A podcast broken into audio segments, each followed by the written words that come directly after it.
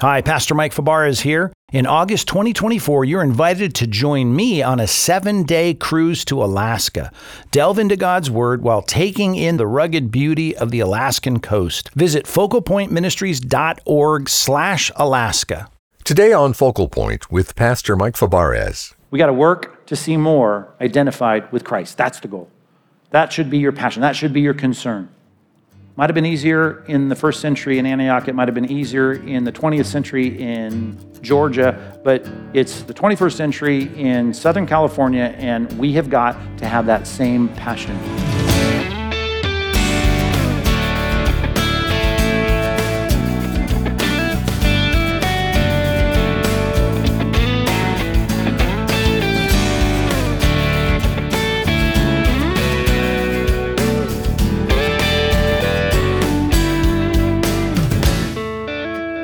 Before ascending into heaven, Jesus left Christians with a substantial task in the form of the Great Commission. So, what must we do to advance the gospel? Today on Focal Point, Pastor Mike Fabarez explains how Christians can effectively share the gospel and lead others to Christ. I'm your host, Dave Drury. We're in Acts 8:36, examining Philip's encounter with the Ethiopian official. And now here's Pastor Mike with the final lesson in our series called Gospel Advance. It's a message titled Courage to be Identified with Christ.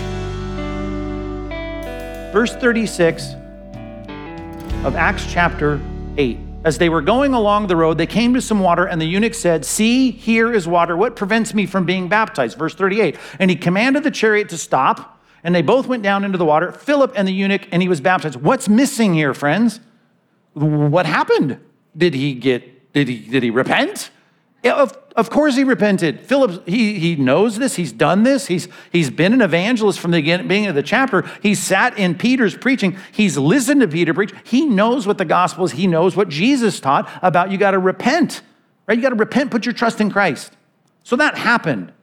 Now, if someone's looking at this text, they're going to go, well, it'd be helpful just to have that piece there. As a matter of fact, I, every time I preach to you, I start by looking at the text, reading the text over and over, looking at the original languages, and I take that text. And one thing I try to do in my study early on is I just write one sentence summary of everything that's in it, just an encapsulated summary. And you know what I wanted really bad? Because really, what, when I look at this historically, I'm saying, well, here's a passage about what?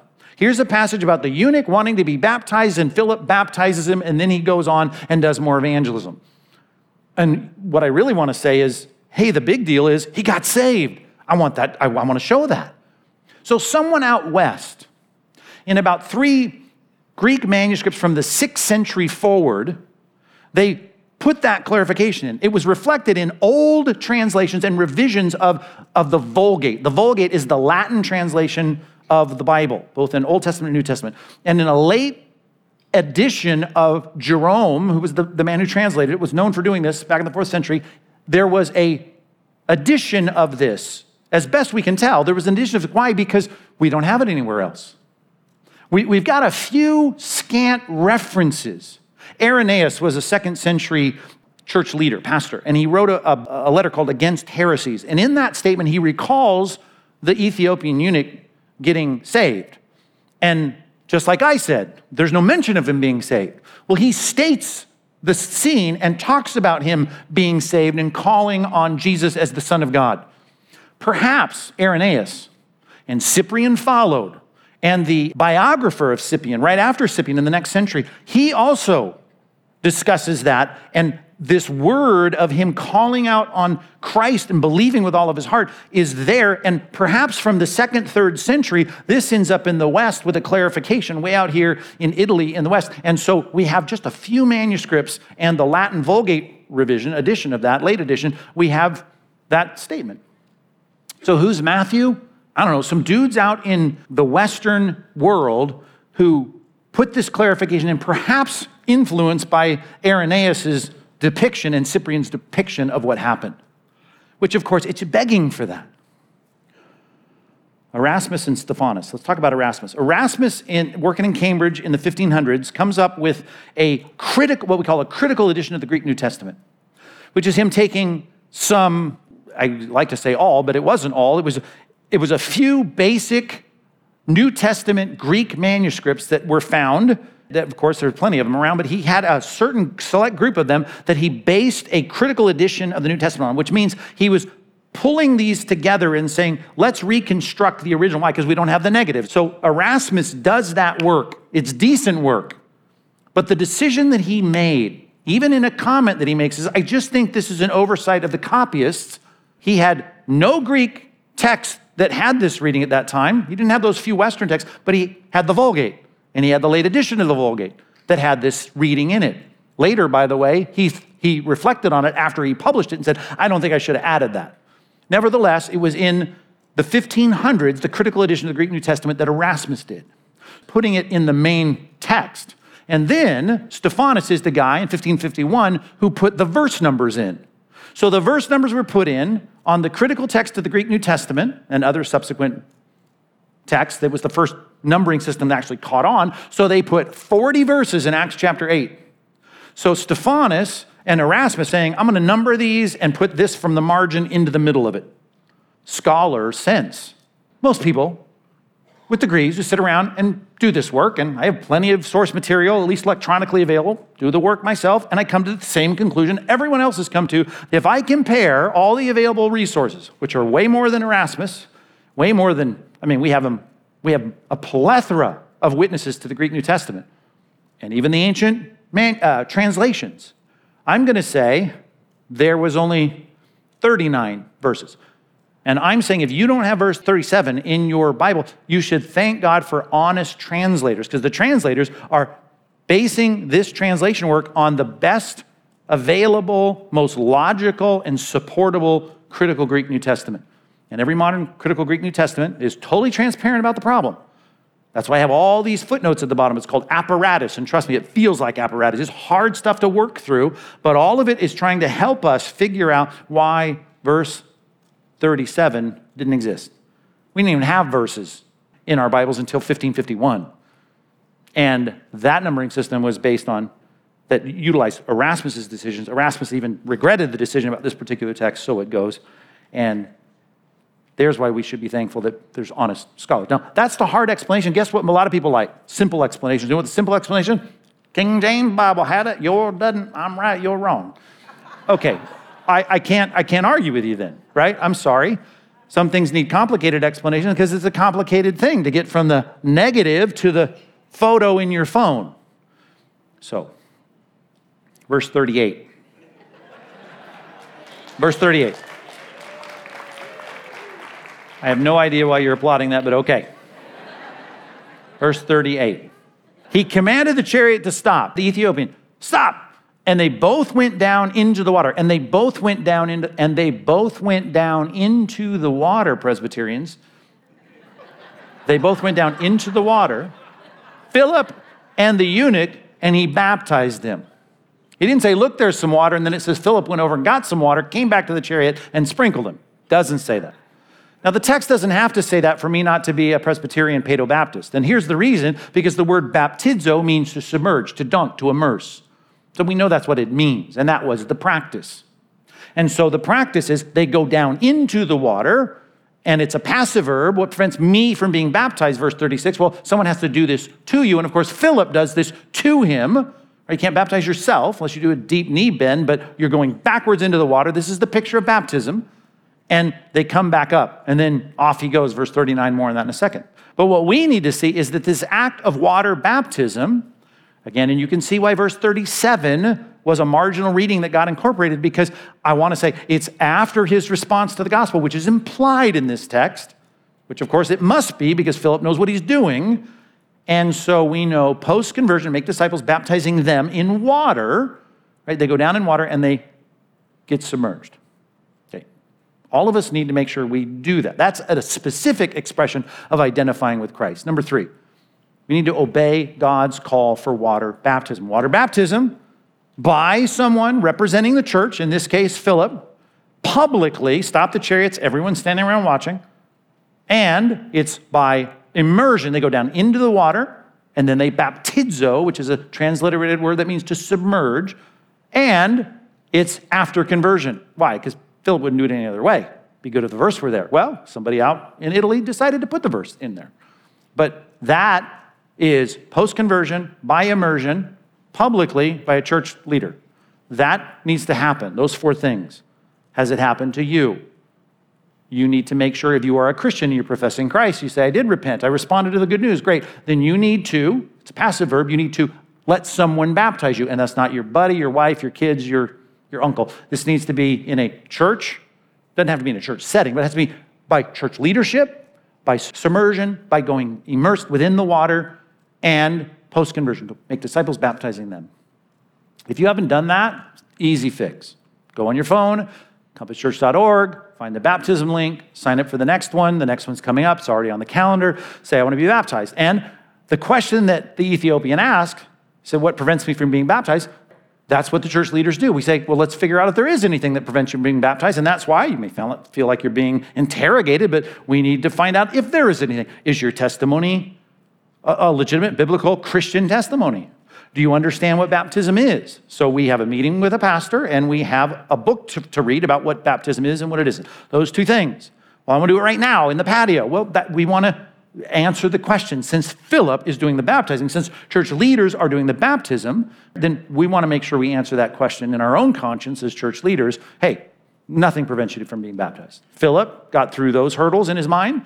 We want to get through those hurdles in our mind. Oh, but it's scary. And I'm saying, don't be ashamed of Christ. So it's scary. You pass out, we'll catch you.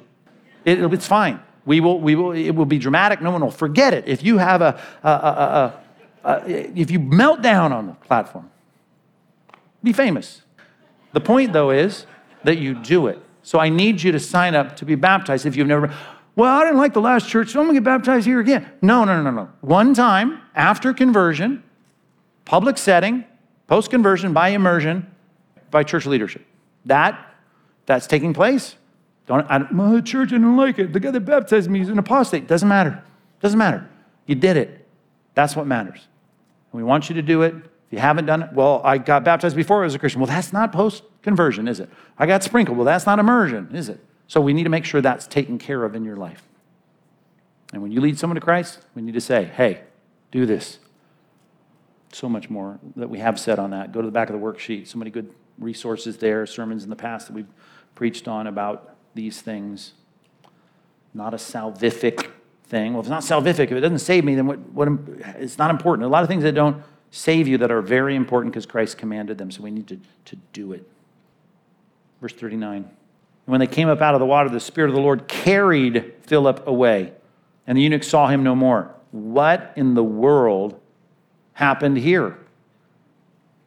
And he went on his way rejoicing. Who did? The eunuch kept going down south. And as Irenaeus says, went preaching the gospel down in Africa.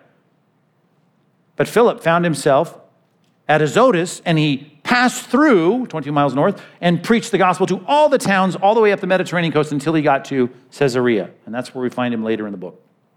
We'll get to this whole carried away in a second, but let's just get to the theme here. And the theme is, and again, we have to rely on tradition of church history about the fact that makes perfect sense that the church in Africa grew because of the Ethiopian eunuch as a standalone missionary there and starting the movement of Christ in the continent, at least down that far south in the continent.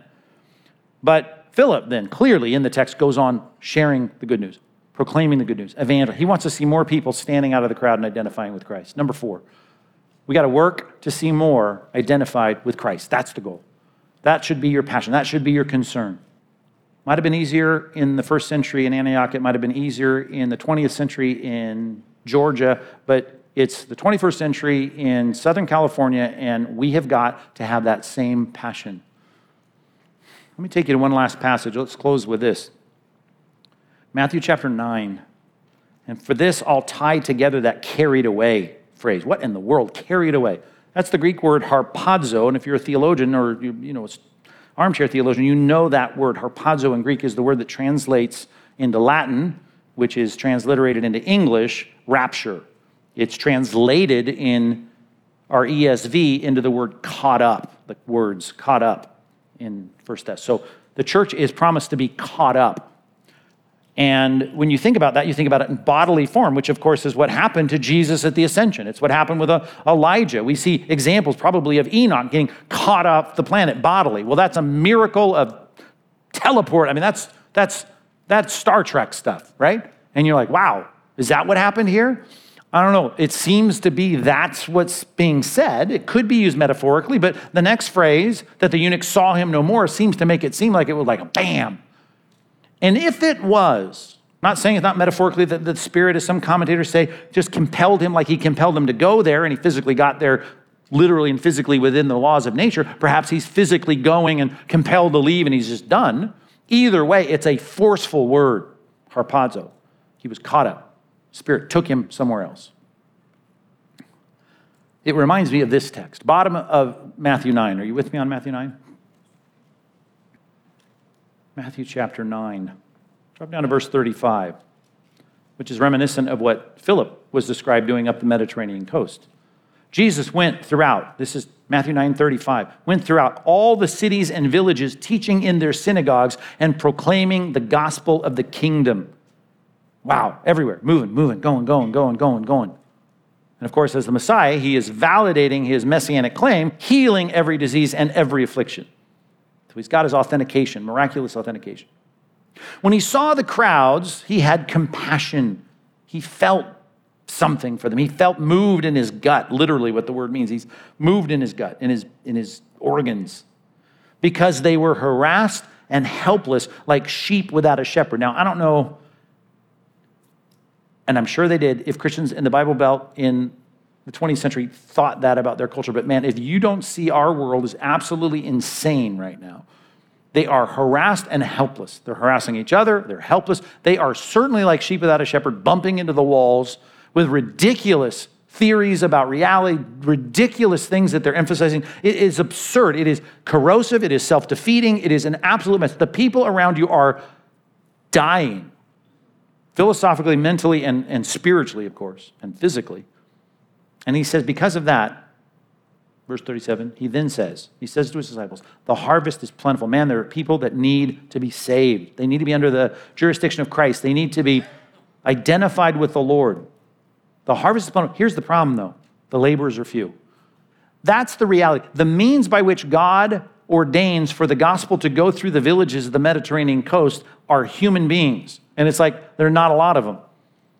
And we need more workers.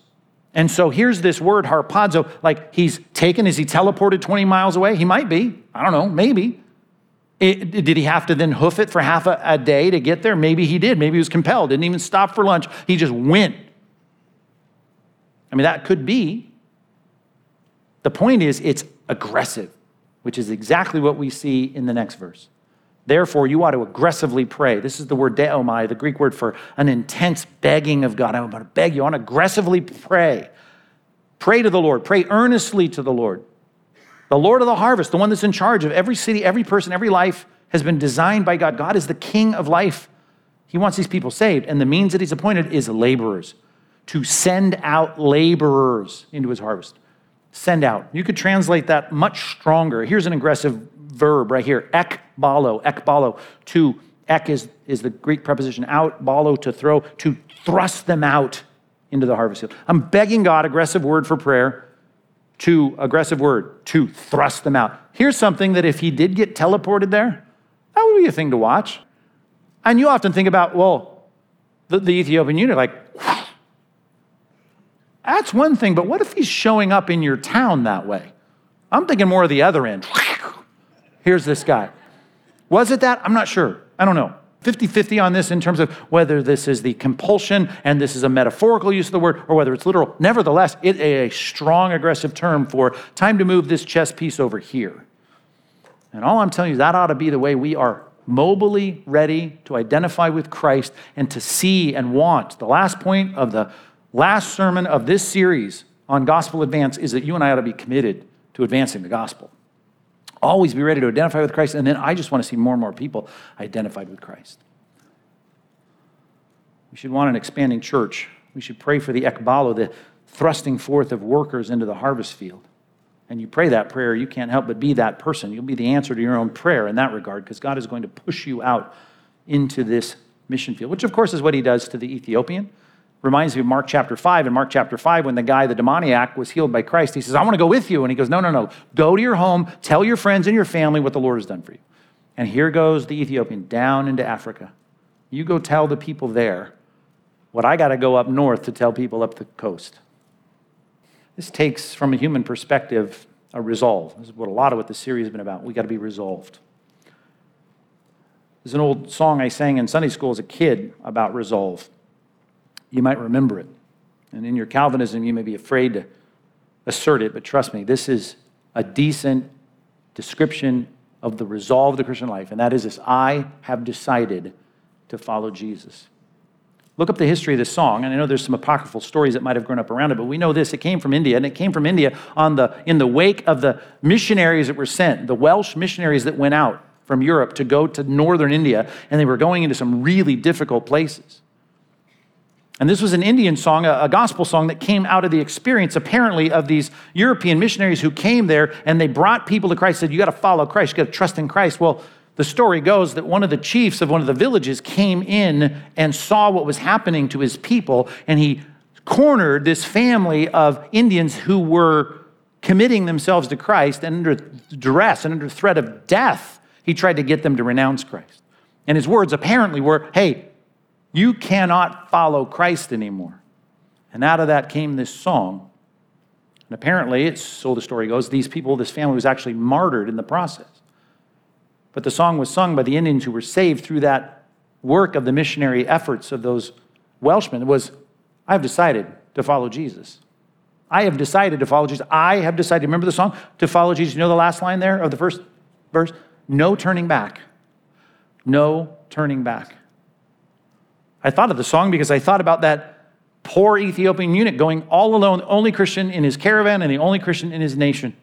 And I thought about the next verse though none go with me, still I will follow. Though none go with me, still I will follow. Though none go with me, still I will follow. No turning back, no turning back. That's going to mean in your life and in your heart, you're going to have to get down to the the brass tacks, the, the core of what this Christian life is all about. And you got to be thinking, as the last verse says, the world behind me, doesn't matter. The glory of man, not real interested in that. The world behind me, the cross before me. Care about what God thinks. Care about the glory of God. The world behind me, the cross before me. The world behind me, the cross before me. No turning back. No turning back. You're listening to Focal Point with Pastor Mike Fabarez and the conclusion of a message titled Courage to be Identified with Christ. Today is the final message in a five week series called Gospel Advance. Now, if you want to hear the entire uncut series, then simply go to our website, focalpointradio.org. In his teaching, you can clearly hear Pastor Mike's passion and dedication for advancing the gospel every day. And he's made it clear that as Christians, we need to be resolved to share the gospel with others. One way to step up and help more people hear the gospel is by supporting this ministry with a financial donation. We broadcast Pastor Mike's clear, verse by verse biblical teaching every day on more than 800 radio stations across the country and around the world. And you can help us cover the costs to put these messages on the air and ensure that people everywhere have access to solid biblical teaching. Simply make a generous donation at focalpointradio.org or call us at 888-320-5885. That's 888-320-5885. Or if you prefer, write to us at Focal Point, Post Office Box 2850, Laguna Hills, California 92654. And right now, when you give generously, we'll say thanks by sending you A.W. Tozer's outstanding book, Men Who Met God. This compelling collection of Tozer's teaching features 12 stories of encounters with God. It's our gift to you when you give to Focal Point by calling 888 320 5885 or you can give online at focalpointradio.org. Well, I'm your host, Dave Drury, inviting you to join us again tomorrow on Focal Point to hear Pastor Mike Fabarez start a new series called Amazing Conversions. And we're starting off with the story of a man whose life was radically changed when he encountered the risen Christ. It's a message about Saul, who became the Apostle Paul. His remarkable story is coming up Tuesday, right here on Focal Point. Pastor Mike here. Ever wish you could corner your pastor and challenge him with your toughest questions about the Bible, about faith? Well, now you can. Send me your questions. Head on over to focalpointradio.org and click on Ask Pastor Mike. or send me a note on facebook.com slash Pastor Mike or twitter.com slash Pastor Mike. I can't wait to hear from you. Today's program was produced and sponsored by Focal Point Ministries.